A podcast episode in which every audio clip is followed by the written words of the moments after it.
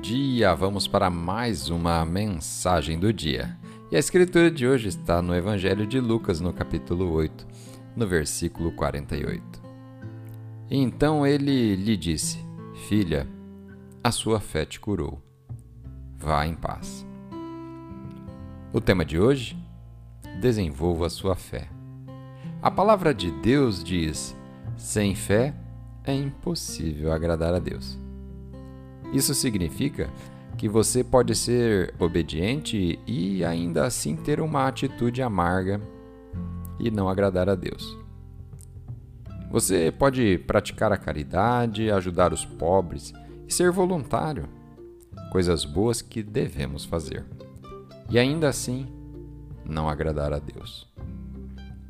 Se você não acredita em coisas maiores do que aquelas que consegue realizar sozinho, se você não crê que as dificuldades possam passar, se você não consegue se ver chegando a uma nova etapa e agradecendo a Deus por Ele estar abrindo portas que você não conseguiria abrir sozinho, se você não se vê agradecendo a Ele por estar cumprindo as promessas dele em sua vida, você não está desenvolvendo a sua fé. Você tem que avivar a chama que Deus colocou em seu coração. No texto de hoje, Jesus estava a caminho da casa de Jairo, pois a filha dele estava enferma, quando, no meio de uma multidão, uma mulher que há muito tempo sofria com uma doença incurável foi curada apenas por ousar tocar nas vestes dele. Talvez você esteja orando, acreditando e esperando por um longo tempo. Fique na fé. Tudo vai acontecer mais cedo do que parece. E prepare-se, porque Deus está cheio de surpresas para você.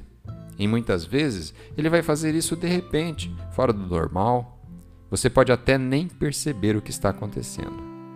Outras vezes, você verá que outros milagres estão acontecendo no caminho e bem próximo a você, e que logo chegará a sua vez.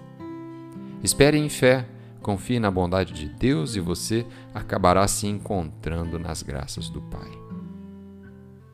Vamos fazer uma oração? Pai, obrigado porque está em seu trono. Obrigado por ser maior do que qualquer coisa que estou enfrentando.